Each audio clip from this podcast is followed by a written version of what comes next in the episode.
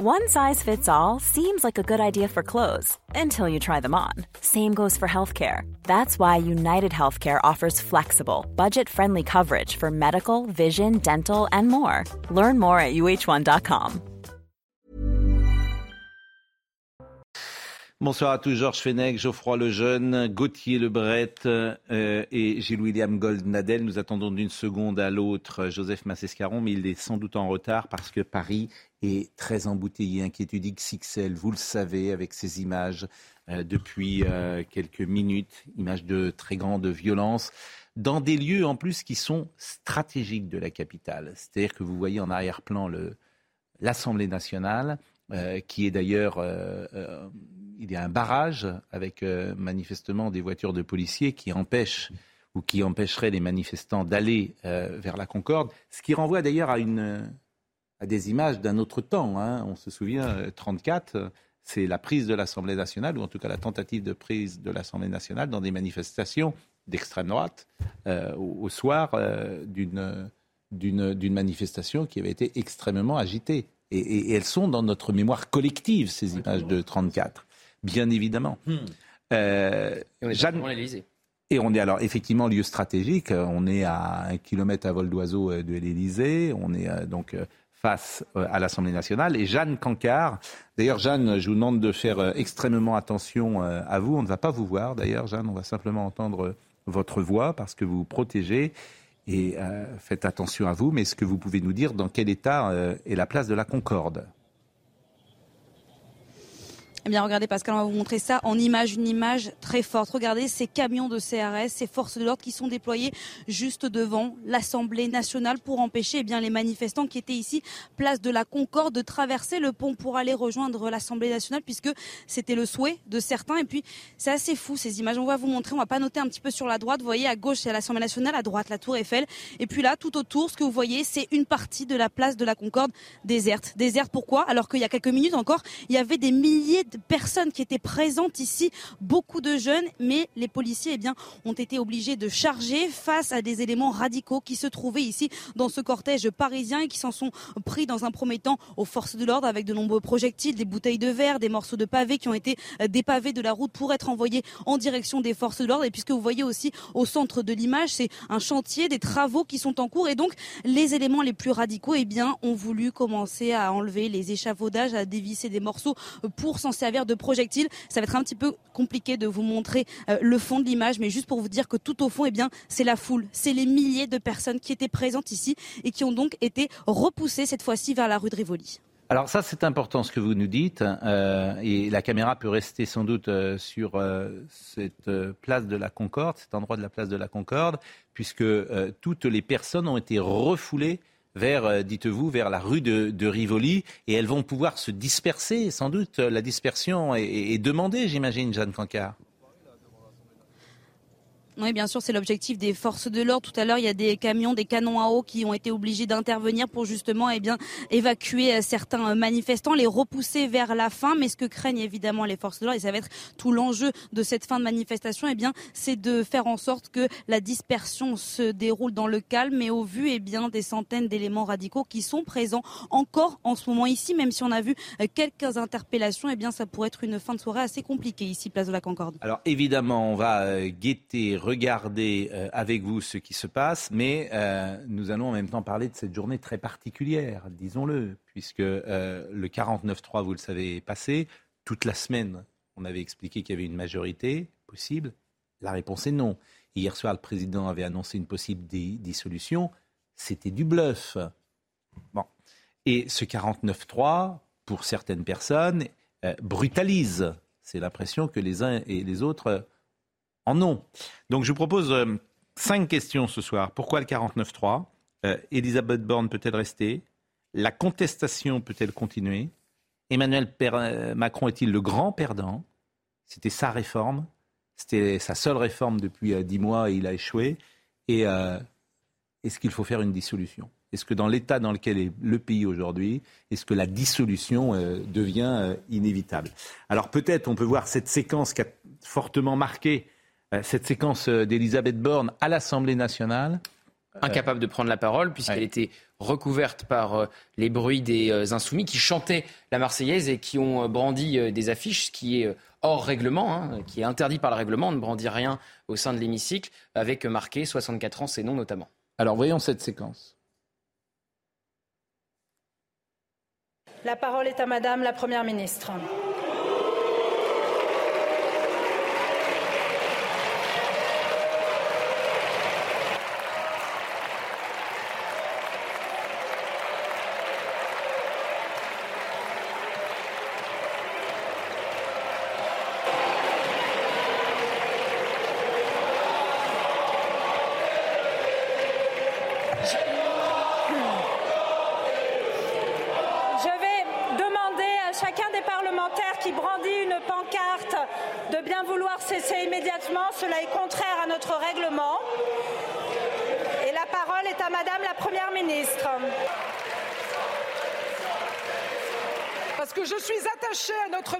Social et parce que je crois dans la démocratie parlementaire, c'est sur votre réforme, sur le texte du Parlement, fruit d'un compromis entre les deux assemblées, que je suis prête à engager ma responsabilité.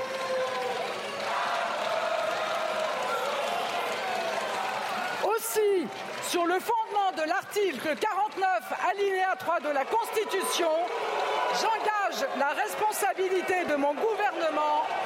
La logique, c'était de quarante-neuf trois. Je l'avais dit avant-hier ici. Moi, je veux dire ce soir, euh, d'abord, je suis inquiet pour mon pays euh, et j'ai beaucoup de peine.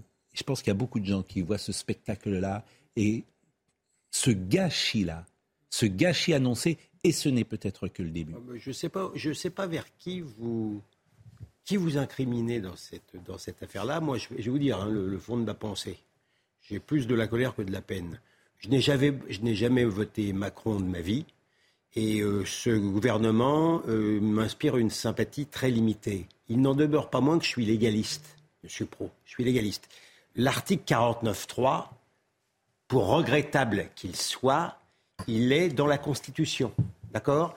euh, le, le Premier ministre de gauche, M. Rocard, l'a utilisé vingt-huit fois.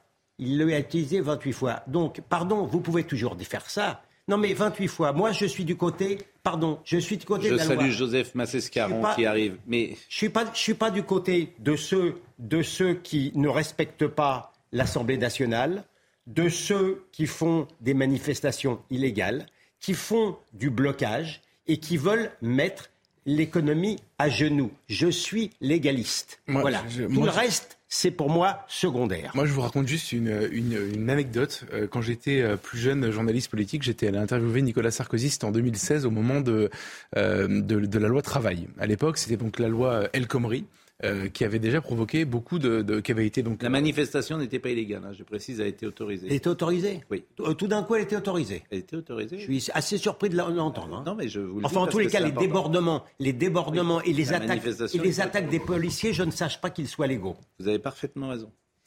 Et euh, je raconte mon histoire de deux mille seize. Donc la loi El Khomri, c'était l'équivalent, enfin c'était à peu près l'équivalent au sens où c'était une loi qui touchait à des acquis sociaux, et cetera. Une partie de la gauche était vent debout et euh, le gouvernement de Manuel Valls à l'époque euh, était passé par le quarante-neuf trois pour la faire voter, puisqu'il y avait des frondeurs qui empêchaient qu'elle soit votée, et cetera. Et, et moi j'étais assez désarmé en tant que journaliste politique sur cette histoire, je ne savais pas trop quoi en penser. Et Nicolas Sarkozy m'avait dit une chose qui, je crois, est, est vraiment euh, juste et qui se vérifie aujourd'hui. Peut-être même d'ailleurs de manière symbolique dans les images qu'on voit en ce moment. Euh, il m'avait dit, toute la, il y a une violence dans la société et toute, toute la violence qui ne s'exprime pas au Parlement s'exprime dans la rue. Et ce qu'on voit aujourd'hui, je crois, c'est la violence qui n'a pas pu s'exprimer au Parlement, c'est-à-dire dans l'opposition, dans les débats, dans le vote, même s'il y a eu des débats houleux au Parlement, mais dans, dans, dans le vote, c'est-à-dire l'opposition du vote parce que le gouvernement se savait battu en réalité, s'exprimera dans la rue. Et c'est ça que je trouve désolant, Georges, c'est qu'en réalité, ça répondre, sert à ça normalement le Parlement. Porter un peu la contradiction à mon ami Goldnadel, euh, il y a effectivement la loi, quarante-neuf trois, elle existe, de mon point de vue, il est complètement démodé, il y a quand même presque soixante-dix ans aujourd'hui. Euh, il y a aussi l'esprit des institutions et l'esprit de la loi. Comment se fait-il que Macron et le gouvernement aient utilisé ce vecteur législatif de le, du projet de loi de finances pour une réforme qui est une réforme sociétale qui aurait dû être débattue, non pas dans une procédure accélérée, avec la menace d'un quarante-neuf trois ? On a donc un peu trituré la Constitution. On l'a un peu torturé pour pouvoir arriver à ses fins. Et ça, le peuple le ressent parfaitement. Et le résultat, d'ailleurs... Ah, une partie, en tout cas, mais beaucoup de gens ont le sentiment d'être brutalisés, pas écoutés, le, pas entendus. Et que... Ça et, n'a pas pu mais je ne peux pas vous dire autre temps. chose. Euh... Bon, on peut bien, répondre à votre bon. question sur pourquoi... Je veux bien qu'on gouverne euh... par les sondages. Hein. Mais si c'est... les sondages gouvernaient, il euh, n'y aurait plus de regroupement mmh. familial mais, en France. Mais, Gilles William, mmh. ce que vous ne saisissez pas, c'est que c'est pas que cette réforme des retraites. C'est un ensemble de choses que vous ne saisissez pas, ce que je dis tous les jours ici. Il n'y a pas eu de campagne électorale présidentielle. Mais oui, mais c'est essentiel. Il n'y a pas eu un adhésion, une adhésion à Emmanuel Macron, alors qu'un président, généralement, lorsqu'il est élu, au moins, il y a un état de grâce. Ça n'a pas existé. Donc, si tu... Ben oui, mais à ce moment-là, si tu brutalises je le fais, pays... Je fais, je fais avec ce, ce président mais, qui n'est pas élu, mais pardon. Mais si tu brutalises... Je fais avec, il est quand même si, mon président. Mais vous, ce que eh vous oui. ne saisissez pas, ou ce qu'il ne veut pas saisir, c'est que si vous brutalisez, si vous n'y allez pas avec un peu de douceur, d'empathie, de négociation, de tout ce que vous voulez, ben vous avez ça. Le, le problème, c'est, c'est ça que vous ne comprenez pas. Donc, je vais pas le répéter. Macron est minoritaire dans la rue. sept Français sur dix ouais. sont contre la réforme. Ouais. Et il est aussi minoritaire à l'Assemblée. Oui. C'est ça le vrai problème. Souvenez-vous de deux mille six bon. avec Jacques Chirac. Le, le, le... Donc, ah. donc après, vous pouvez, vous, quarante-neuf trois, vous pouvez dire quarante-neuf trois, vous pouvez dire c'est légal, vous pouvez dire... Mais la réalité, c'est que les gens ne le vivent pas comme ça. Joseph Macé-Scaron, sur la journée d'aujourd'hui, je disais avant que vous arriviez, moi j'ai cinq questions. Pourquoi le quarante-neuf trois ? Elisabeth Borne peut-elle rester ? La contestation peut-elle continuer ? Emmanuel Macron est-il le grand perdant ? Et est-ce qu'on, sortira, est-ce qu'on s'en sortira par une dissolution ? Voilà les cinq chapitres que je vous propose. Je ne sais pas si on pourra faire les cinq. Alors ma première réaction va être à côté, parce que c'est, sûrement vos questions ont été déjà largement et brillamment traitées. C'est, je, je, je pense que, heureusement que dans ce pays, il y a un homme qui a encore la digue. Cet homme, c'est Laurent Berger. C'est pas le président de la République. Personne d'autre. C'est pas le ministre de l'Intérieur.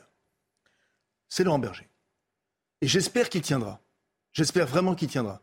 Parce qu'avec ce qui vient de se passer, je l'ai entendu ce matin, avec ce qui vient de passer, de se passer, sachant qu'en plus, il va bientôt y avoir le projet de loi travail qui va être débattu. Et tout le monde, évidemment, s'attend à ce que Laurent Berger arrive, tout frais, tout dispo, à la table des, dispo- de, des négociations. Mais quand on humilie à ce point un homme, car il se sent profondément meurtri, humilié, comme jamais il ne l'a été à l'époque du président Nicolas Sarkozy, comme le dit Geoffroy Lejeune, qui est heureux rappel. Parce que là, il avait un interlocuteur qui s'appelait Monsieur Raymond Soubière. Bah, Raymond Soubière aussi, conseiller de Raymond Barr, il connaissait, il savait ce que c'était que les négociations sociales. Là, évidemment, il n'a eu personne. Personne. Il n'a eu que du mépris. C'est, c'est vraiment le mépris. Donc, le quarante-neuf trois, euh, d'abord, le quarante-neuf trois, c'est un, c'est un désaveu. Moi, alors, j'étais journaliste politique, je n'ai jamais vu, je n'ai jamais vu un Premier ministre dire « Nous allons voter un texte » et tout de suite... terminé sur le, sur le quarante-neuf trois. Hier encore, hier oui. encore après-midi, hier encore après-midi, Eric Woerth lui-même disait euh, que, il disait, bon, alors peut-être qu'il y aura cinq ou six et... ou sept députés, la majorité sera peut-être juste. C'était une stratégie de communication pour montrer oui. que l'Élysée faisait tout pour éviter le quarante-neuf trois et, puis... et que c'est vraiment contraint et forcé qu'il y a eu recours. Alors, m- moi je ne pense pas. Je pense qu'en effet, il y a eu la possibilité de, se, de, de, de ne pas avoir recours au quarante-neuf trois. Il y a eu la possibilité. Non, il n'y avait pas le... ah bah, moi, je pense qu'il y a eu cette possibilité. Pourquoi ? Parce qu'il a été donné aussi... Il, a, il y a eu aussi un argument qui a été donné aux députés républicains qui ont été extrêmement sensibles à un moment donné, qui a été demandé par Matignon, qui est sur le mode, attention, si ce texte ne passe pas, il y aura dissolution. Ça n'a pas marché, Joseph. Et du coup... Et du coup non, mais attendez. Très honnêtement, euh, non, ça n'a pas marché. Non, moi, je crois que très honnêtement, bon. nous nous faisons... Pardon, nous, euh, juste une seconde. Nous nous faisons fumer par, par Emmanuel Macron, qui a voulu le quarante-neuf trois. Mmh. Donc, il dénie au Premier ministre... Donc oui, je ne vois pas comment Mme Borne peut rester. Je veux juste rapporter des propos d'Emmanuel Macron qui ont été rapportés par son entourage hier. Donc effectivement, il parle de dissolution. On verra rapidement que c'est un coup de bluff. On le voit aujourd'hui. Mais il leur a dit, moi, en cas de dissolution, mon fauteuil, je ne le perds pas. C'est vous qui devrez repartir en campagne, à savoir les députés et même certains ministres qui sont aussi... Pourquoi vous dites que c'est un coup de bluff ? Mais bah parce, parce qu'il l'a pas fait. Parce qu'il l'a pas mais fait. La dissolution, c'est pas pour maintenant. Non, ah mais, mais il n'a pas non, fait non. le vote. Ce qu'il a dit hier, ce qu'il a dit il hier, a menacé, voilà.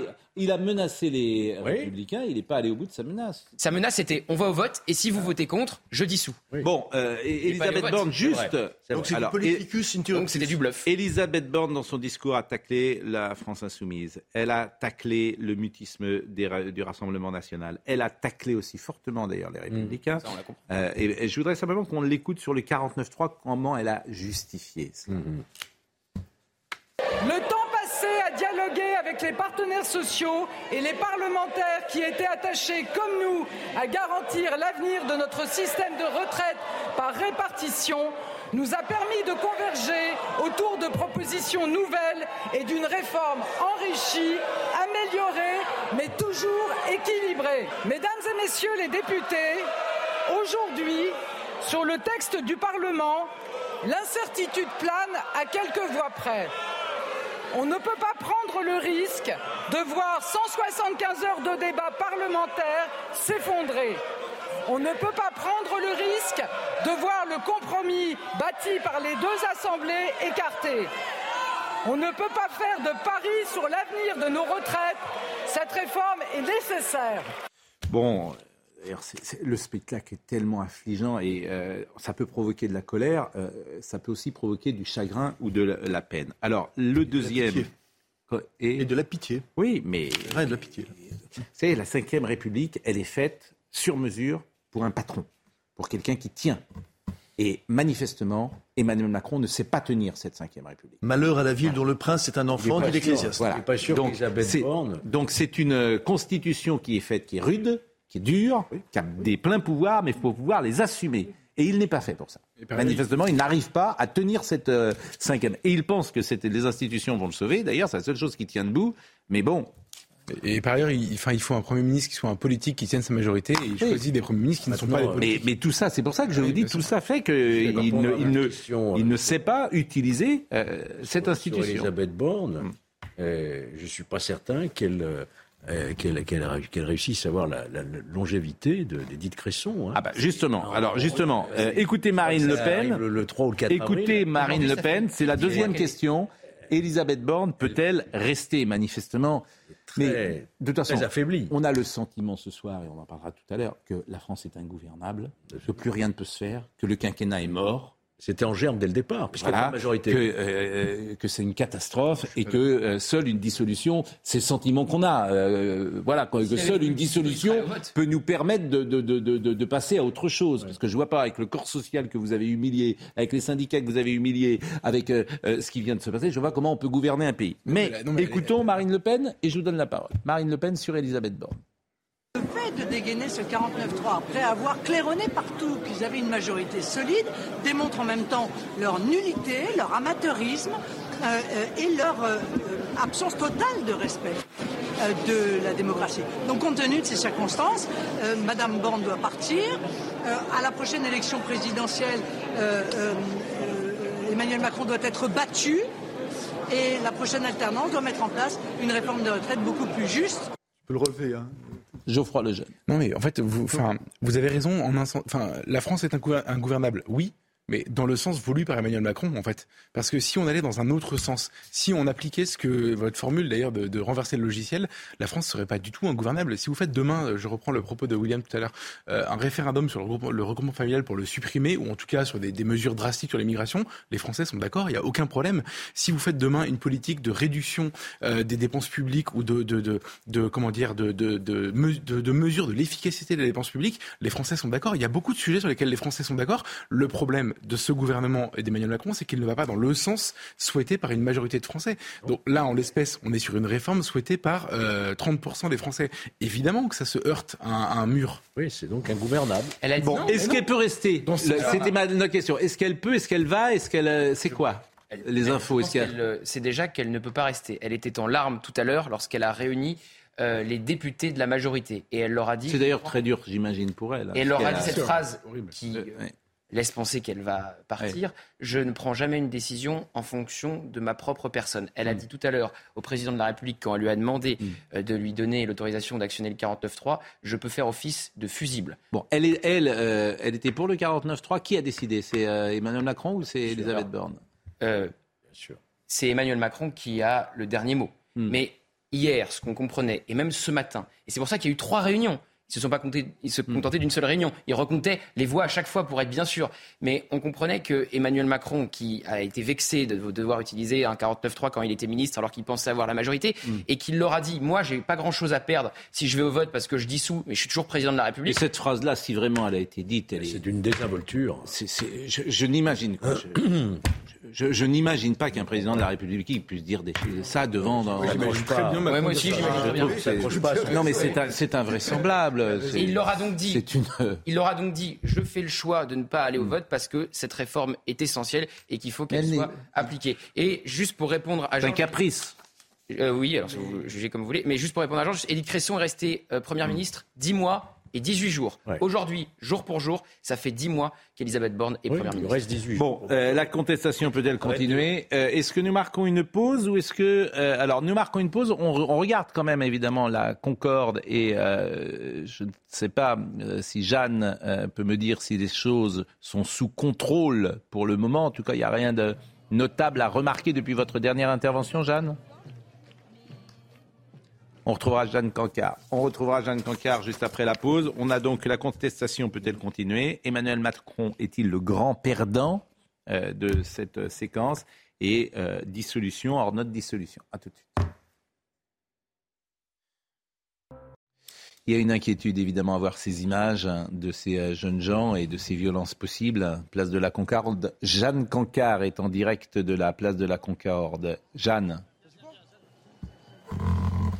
Oui, Pascal, tout à l'heure, en début d'émission, on vous montrait l'autre partie de la place de la Concorde, celle qui était totalement déserte. Là, vous voyez, on est plutôt côté rue de Rivoli. C'est là où la foule a été amassée. Il y a quelques secondes, on vient de voir deux interpellations en direct, puisque, en fait, si vous pouvez peut-être pas noter à gauche sur l'image, vous pouvez voir tous les morceaux de pavés qui ont été en partie dépavés par les manifestants, puisque...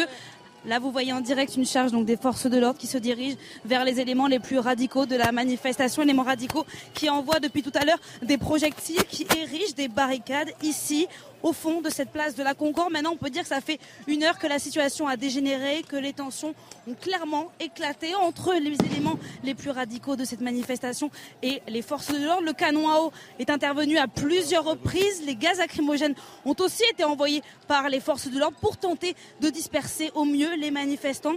Mais là, ce qu'on sent clairement, c'est que la tension, elle monte d'un cran avec des projectiles de plus en plus importants qui sont envoyés en direction des forces de l'ordre. Jeanne, c'était une manifestation là, euh, politique, nous sommes d'accord, euh, avec la France insoumise qui tente de récupérer le mouvement. Hein, euh, attention, là c'est l'extrême gauche qui est en place, c'est pas les Français les plus euh, malheureux ou les Français en colère ou les re- Français de ressentiment. Là on est vraiment avec des militants d'extrême gauche, organisés, euh, et cetera, qui rêvent du grand soir, du grand chaos, et qui, non, euh, à l'instar de la France insoumise, tentent de récupérer le mouvement. Je suis content que vous le disiez. Non, bah, oui, bah, je l'ai toujours dit. Bah, on l'a toujours dit. Non, et il m'a semblé chose... depuis le début de ouais. Si je peux intervenir. C'est pour ça que j'étais un peu... Oui, Jeanne, je vous Quand en prie. Même.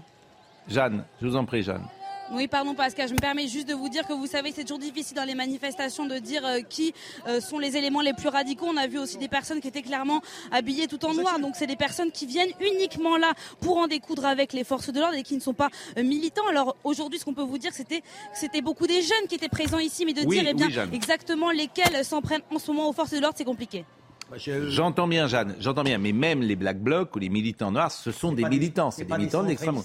Non, non, mais là, on est dans un... Je veux dire, c'est ça qui va être compliqué. Ce que, ce que j'étais en train de vous dire depuis le début, c'est mm. qu'il euh, euh, faut savoir aussi où exercer le plus son sens critique. Je, je vous assure qu'il n'est pas... Le mien n'est, n'est, n'est pas atrophié vis-à-vis de ce président de la République et vis-à-vis de ce gouvernement. Mais malgré tout, malgré tout, quand on pense... Qui est la grande victime ? C'est, est-ce que c'est le président de la République ou, la, ou le Premier ministre ? C'est peut-être le peuple français. Et je, je, moi, en ce qui me concerne, je refuse mmh. de tomber dans le piège de cette extrême gauche.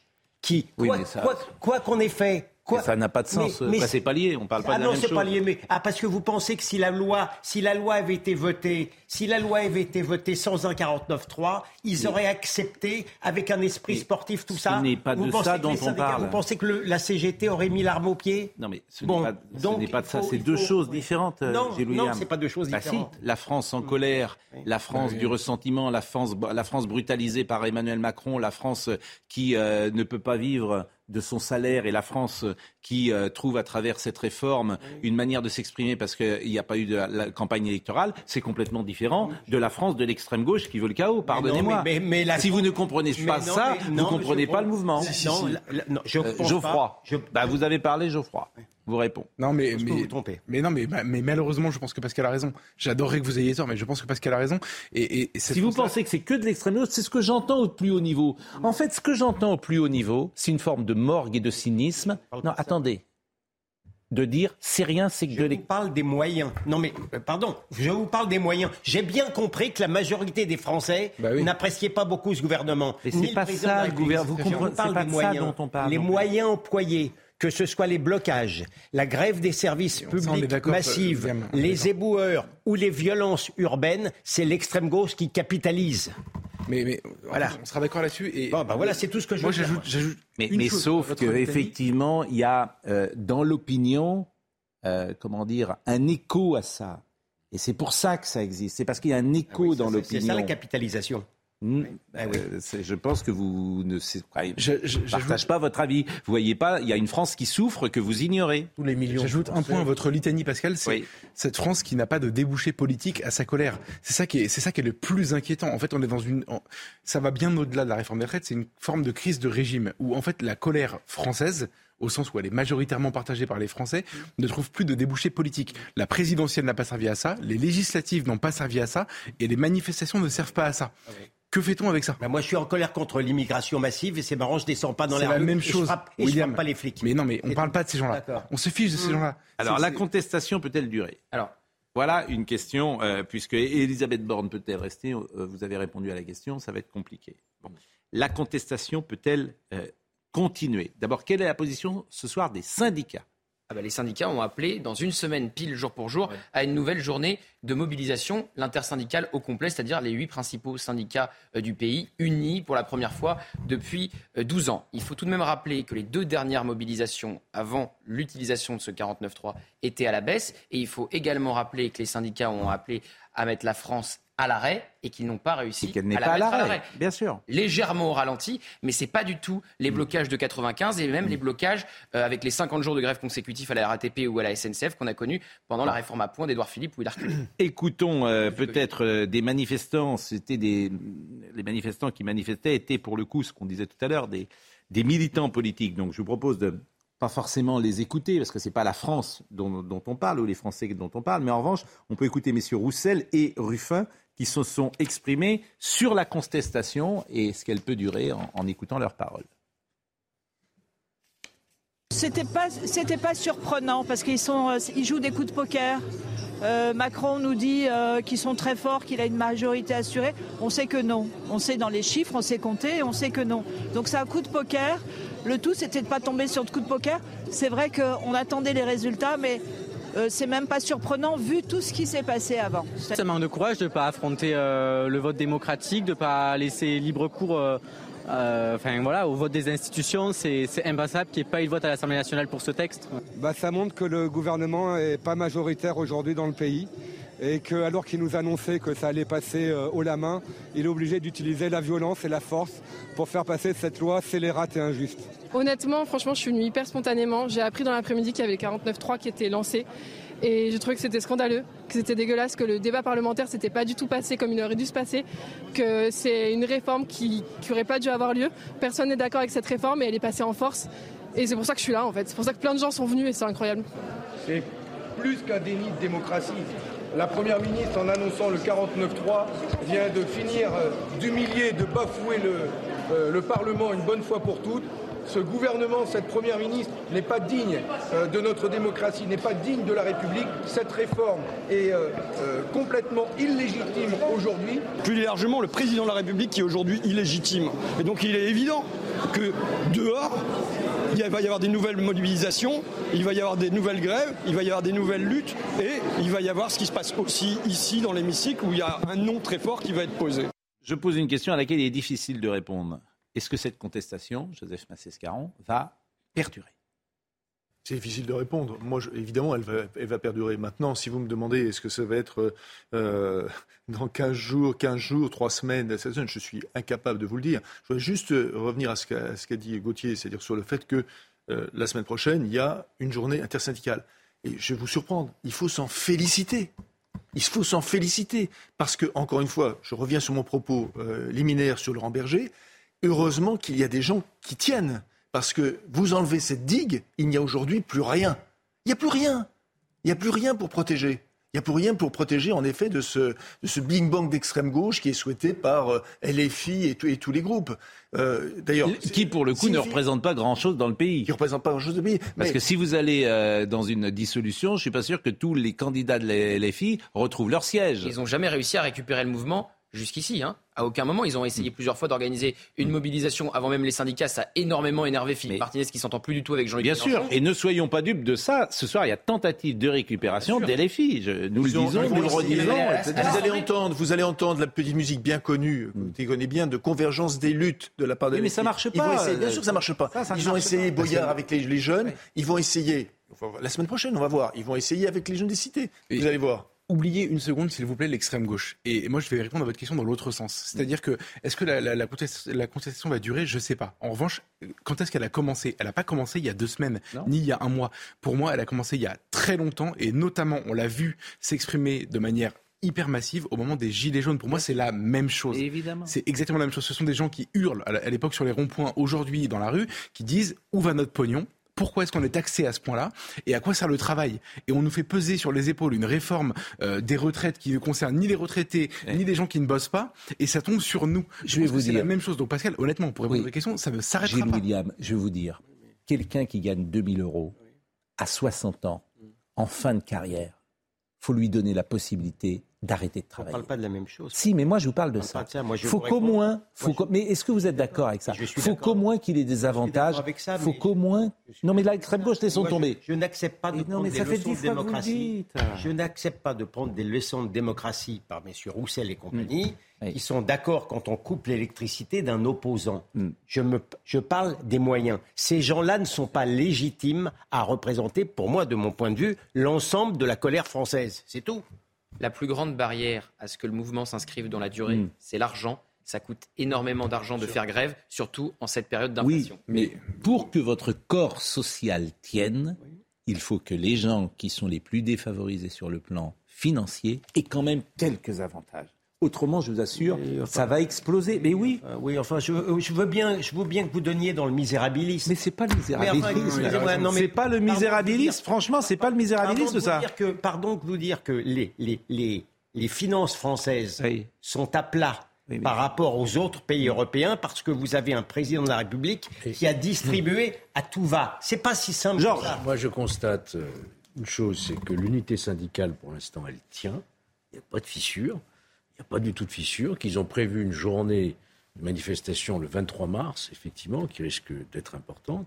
Et surtout, ce que je ne vois pas, c'est comment euh, l'exécutif et Emmanuel Macron va rétablir le dialogue social avec les syndicats. Ouais, c'est impossible, Georges. Pour la... C'est pour ça que je vous demande ah, si c'est possible. Je... Mais je le quinquennat, il est de ce point de vue-là. La, la loi sur l'emploi qui va mais, arriver. Mais c'est, mais je, c'est, je mais, pas, moi, mais c'est impossible.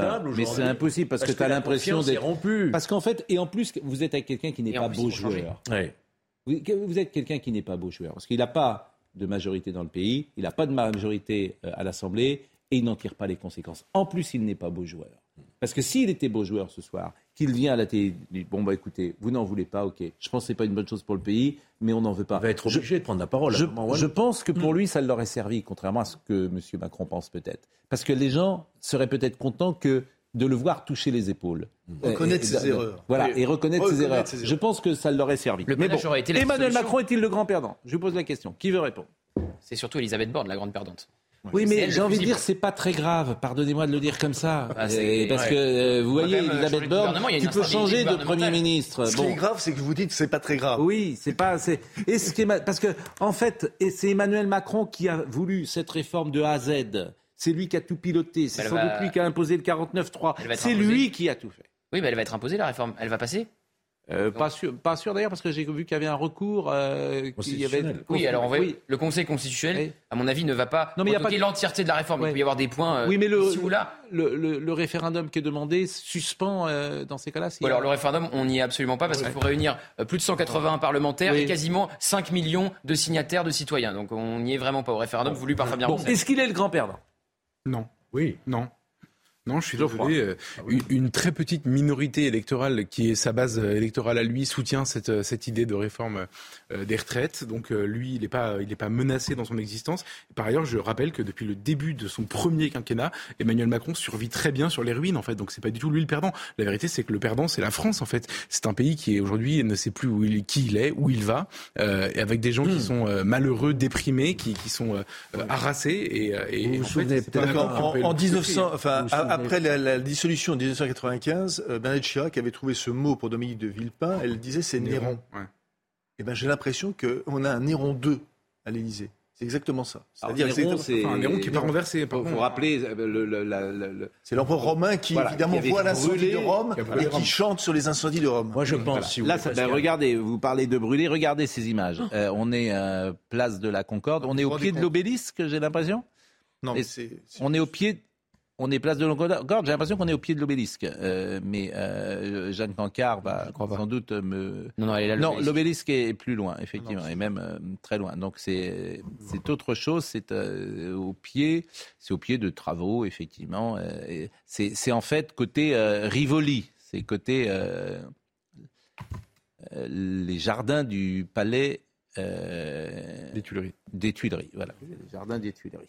Non, non mais, mais des... bon, je... Georges, je... le grand perdant. Je l'ai dit moi il y a plusieurs mois, euh, Emmanuel Macron a perdu une grande partie de son pouvoir au moment des législatives, parce qu'il n'avait pas de majorité présidentielle, mmh. ça c'était clair. Mais aujourd'hui, qu'est-ce qui reste ? Admettons, admettons qu'il y ait une dissolution. Hein. Mmh. Est-ce qu'il y aura une majorité derrière ? Personne n'en sait rien. Non. Quelle majorité ? À votre avis ? Oui. Et s'il n'y a pas de majorité, qu'est-ce qui se passe ? mm. Quel est le dernier recours pour débloquer le pays ? mm. C'est la démission. Il n'y en a pas d'autre. Il n'y en a pas d'autre. Il n'y en a pas d'autre. Ça, dire, il y a une chose qui est exclue, c'est qu'il démissionne. Oui, non, mais... Alors ça, il ne démissionnera pas. Expliquez-moi Et... comment on peut continuer à gouverner, à diriger un pays quand vous n'avez pas de majorité. Vous ne pouvez pas faire voter vos textes. Et qu'il y a des manifestations en permanence. C'est pas possible. S'il avait voulu dissoudre, il y serait allé aujourd'hui. Ça aurait même eu du panache de dire ok, la réforme des retraites va être soumise aux voix des députés. Il a intérêt Est-ce à attendre la est... motion de censure éventuelle. Mais la motion de censure, elle passera pas. Oui, mais il faut qu'il attende quand même. Bon, ce sont des images. Je, je, j'imagine les. À l'étranger. L'étranger. Non, euh, entre les poubelles, entre les poubelles. Oui. C'est juste pas possible. Que... C'est ce que je disais c'est... tout à l'heure, c'est que ce pays, on peut être, euh, on peut être euh, angoissé, inquiet, mais on peut être aussi. Euh, On peut être en colère, mais on peut être aussi angoissé, inquiet et triste, tout simplement. Ben oui, moi je pense que, moi je pense que il ne faut pas, il faut pas être dupe de ce psychodrame euh, autour du quarante-neuf trois. C'est trois chiffres quand même qui n'expliquent pas tout cela. Je pense que ça vient de loin. Ce pays est effectivement ingouvernable parce qu'il est complètement déstructuré, hein, clairement.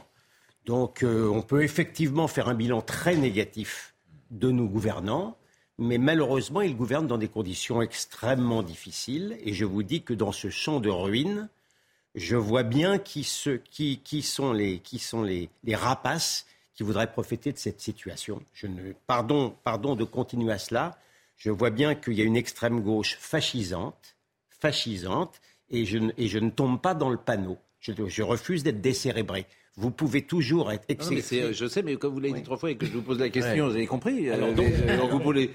donc, donc, donc, donc, oui, mais... donc je, je, je donc, peux partager d'ailleurs ce que vous dites. Donc, moi, je suis d'accord, donc, mais donc mais la victime, euh, oui. la victime, c'est le peuple français. Voilà. Oui, mais attention, c'est, c'est pas les millions de Français qui défilent depuis. Euh... Maintenant, sept à huit reprises, ne sont pas tous des gens d'extrême gauche. Mais hein. qui, qui, qui a mis en que cause les, qui a mis en cause les défilés? Non mais je ne mets pas en cause les défilés. Réduire cette affaire à l'extrême gauche qui essaie de récupérer effectivement ah bah, ce mouvement. Mais les millions ah bah, de Français écoutez, qui sont dans la rue. Je, pardon, pardon, de pardon de considérer gauche. Une grande partie du mouvement syndical comme faisant partie de cette extrême gauche. On a quand même un mouvement syndical très particulier. Non, pas Laurent Berger. Non, ne dites pas ça. Franchement, ne dites pas ça. Vous avez les écoles catholiques. Ne dites pas ça. Non, il ne faut pas que je dise ça. Ne dites pas ça. Qui est d'extrême gauche parmi les syndicats selon vous ? Pardon, je conseille. Je considère que la C G T, mmh. Sudrail... Et encore, Philippe une... Martinez, c'est pas Olivier Matteu. Hein. Pardon ? Il y a plusieurs sensibilités enfin, non, au sein écoutez, de la C G T. Si vous ne voyez pas la spécificité du mouvement syndical français, que personne ne vous envie mmh. dans, euh, bon. à l'étranger, en ce qui concerne les blocages et, et, la, et la mainmise sur le service public, c'est que vous ne voyez rien. Mais quand on, quand on voit enfin, les, les, les, enfin, les syndicats, c'est, c'est d'ailleurs Pascal Praud qui l'a relevé il y a, tout au début du moment de contestation avec justesse. Quand on voit l'enseignement catholique qui est derrière, quand on voit la C F T C qui est derrière, Monsieur Omrille, est-ce que vous écoutez Non mais est-ce que vous avez écouté Est-ce que vous avez écouté Monsieur Omrille Non mais je vous pose une question. Est-ce que vous avez écouté Monsieur Omrille C'est lui qui a pris la parole ce midi. Bon, c'est quand même pas un enragé, Monsieur Omrille. C'est pas Monsieur Omrille qui coupe le courant mais non, mais ou qui bon. bloque les raffineries. Non, mais vous ne voulez pas entendre. Mais non, c'est pas, pas, mais vous ne voulez pas entendre. Euh, les manifestations, on est d'accord avec ça, mais on parlait des non, manifestations. Vous ne voulez pas entendre oui. de, de ce que on nous disons. On parle de la manifestation prochaine où ils sont obligés d'avoir signé en fait, la Paris. Moi, ce qui m'ennuie, si c'est votre analyse, c'est que vous ne, à mon sens, vous ne percevez pas ce qui se passe dans la société française. Et c'est une analyse qui vous arrange. D'ailleurs, c'est extrême-gauche euh, et, et je ne suis pas dupe. Je pense qu'il y a quelque non, chose de beaucoup plus profond parlez, que ça. Vous, vous êtes apocalyptique. Je vous dis qui sont, qui sont les cavaliers de l'apocalypse. C'est tout. Oui. Et voilà. Enfin, dis, si on va Monsieur Omrille, c'est intéressant. Ah, hein. oui, si on J'ai re... écouté dans toutes ses déclarations. Bon, si pas... on regarde dans les manifestations, si on va dans les manifestations, et c'est peut-être une légère différence avec les Gilets jaunes du point de vue de la sociologie, on voit que ce qui est... c'est la classe moyenne qui est en train de crever oui. et de disparaître dans ce pays. Voilà. Enfin, c'est les jeunes, les gilets, les gilets, les gilets jaunes, c'était pareil. pareil hein, excuse-moi. C'est pas tout à fait la classe moyenne. Moi, j'ai, juste, j'ai, j'ai, bon. j'aimerais bien qu'on ne se, on s'embarque pas dans la théorie selon laquelle la France, à cause de ce qu'on voit aujourd'hui, est ingouvernable. Oui. Si honnêtement, si on, on pourrait trouver là, en quelques minutes, quinze sujets sur lesquels il y a une immense majorité de Français qui sont d'accord. Oui. William prenait tout à l'heure l'exemple de l'immigration. On pourrait trouver trois, quatre grandes réformes qui feraient l'unanimité. Ah ouais. Mais même sur le social et sur l'économie, on pourrait trouver des sujets sur lesquels mmh. euh, la réduction des dépenses publiques, les gens sont d'accord globalement. Ouais. Euh, et, et honnêtement, bah si. Bah, et donc euh, la réduction, on pourrait... la non. réduction de, de quoi de... des dépenses publiques. Le, le, le, une réforme institutionnelle, par exemple, sur une, la suppression d'un échelon, et cetera. Il y a, il y a, il, attends, attends la il y a une majorité. Il y a, mais, mais, bah, il non, y a une mais, majorité à trouver sur beaucoup de sujets. Sur l'immigration, il y a un grand clivage. C'est pas, non, il n'y a pas unanimité. Ah non. Ah non, ah non. Mais, ah, genre, pardon, non, non, non. Il y a une majorité. Il y a sept Français sur dix qui sont d'accord le, sur le, le grand remplacement. Ça fait beaucoup de monde. Et le péché originel de ah bah ce qu'on vit là, le péché originel de ce qu'on vit là, c'est la campagne électorale. Vous avez un président de la République qui tape à gauche au premier tour, qui tape à droite au deuxième tour, avec un cynisme et un machiavélisme, un machiavélisme. Pardonnez-moi. Il fait campagne à gauche. Au second tour, il va chercher les voix de Jean-Luc Mélenchon. Oui, quoi. C'est dans l'autre sens, mais oui. Il tape à droite, il tape à droite, il tape à droite Marine Le Pen, c'est ce que je veux vous dire. Au deuxième tour, il tape, ah, il tape à droite. Contre, d'accord, il tape contre et à la... c'est-à-dire dans le premier tour, il tape à gauche, dans le deuxième tour, il tape à droite. D'accord. Bon, oui. mais avec un cynisme et un machiavélisme, mais un machiavéliste qui se voit, donc c'est pas un bon machiavéliste. J'ai envie de dire, si j'étais vraiment euh, trivial, un machiavéliste de supermarché. Parce que ça se voit tellement, la ficelle est tellement grosse. Donc les gens, ils sont humiliés. Parce que si vous expliquez aux, aux uns aux autres que Marine Le Pen est fasciste, que Marine Le Pen est d'extrême droite et que tous ceux qui votent, euh, que c'est un danger, les gens, ils, ils ont du mal à entendre ça. Donc vous les brutalisez et vous arrivez à une situation aujourd'hui qui va être compliquée. Cette réforme des retraites est la seule mesure sur laquelle il a fait campagne. Si, si... Oui. Citez-moi une autre mesure qu'il a proposée pendant oui, sa réforme. Mais c'est, Philippe Guibert, c'est Philippe Guibert qui disait très justement euh, l'autre jour, c'est le premier président de la République qui n'a pas besoin de rassembler. Il n'a pas besoin de rassembler, il a juste besoin de se retrouver face à Marine Le Pen. Et les deux fois, ça marche. Avant, tu rassemblais les Français. Et tu étais obligé de les rassembler. Là, non seulement tu ne les rassembles pas, mais tu n'en as même pas besoin du tout. Et tu théorises que tu n'en as pas besoin. Et le, et bon, bah, il y en a quinze pour cent ou vingt pour cent qui sont exclus du champ républicain et, et qui le, se sentent mal. Et le soir du second tour, il dit qu'il a compris que les gens ont oui. voté non pas pour lui, mais contre Marine Le Pen. Oui. Bah, et ce soir, il, il n'est pas, pas beau que... joueur. Quoi. Dans cette journée d'aujourd'hui, il n'est pas beau joueur. Parce qu'il aurait pu se retirer et dire « Écoutez, j'ai entendu. » Voilà, j'ai entendu. Mmh. Et après, il vous dit « J'ai il changé » ou « J'écoute » et ça. En fait, il n'écoute pas du tout. Du coup, il n'écoute ni sa majorité, il n'écoute pas du tout. Non, mais il ne pourra, voilà, pourra pas rester éternellement dans un bunker bah, à si, l'Élysée. Mais si, ça marche. Il y a un moment, il va falloir qu'il sorte. Mais, mais il fera, il, comme le, vous l'avez dit très justement, finalement, c'est grand. Il n'est pas du tout perdant et c'est la France qui est perdante. Mm. Et pendant quatre ans, ça va être ça. Et après, il ira faire des conférences, des choses comme ça. Voilà, très bien. En c'est attendant ça. de revenir après. Hein, je suis président du Sénat. Non, mais votre analyse, je, quoi, je re, rebondis sur votre analyse. Oui, oui. C'est-à-dire que le président de la République, il peut rester pendant quatre ans et il est élu. Il l'aura dit hier. Il l'aura dit hier. Moi, si je dissous, je ne perds pas mon siège. J'ai du mal à croire ça. Ah bon. Bon, qu'est-ce qui va se passer euh, On va Jeanne Cancard, je crois. Alors, Jeanne Cancard, j'ai l'impression quand même que ça peut... Euh, est-ce que ça peut euh, être davantage sous contrôle? Je ne sais pas si elle m'entend, euh, Jeanne Cancard, euh, ou pas. Oui, je vous entends bien, Pascal. Oui. Jeanne, est-ce que vous pouvez nous J'entends donner quelques bien, Pascal, informations? On va vous remettre une image. On va vous remettre une, une image en direct là en ce moment de cette place de la Concorde. Vous voyez, c'est un petit peu des, des allées, des va-et-vient si vous voulez, parce que là, on n'est plus du tout du côté de la rue de Rivoli. On est en ce moment plutôt du côté du pont. Et puis vous voyez en direct une charge donc de policiers qui se dirigent vers les manifestants pour interpeller les éléments les plus radicaux. Vous voyez aussi sur la gauche un tracteur qui est en flamme, un tracteur en feu. C'est pour ça justement que les forces de l'ordre eh bien chargent justement pour permettre de sécuriser le périmètre des sapeurs-pompiers, les sapeurs-pompiers qui vont donc intervenir pour éteindre ce tracteur qui a été enflammé par les éléments radicaux présents ici dans la manifestation. La euh, dissolution, euh, je voulais qu'on écoute peut-être messieurs Chenu et madame Marine Le Pen euh, qui disait euh, chiche.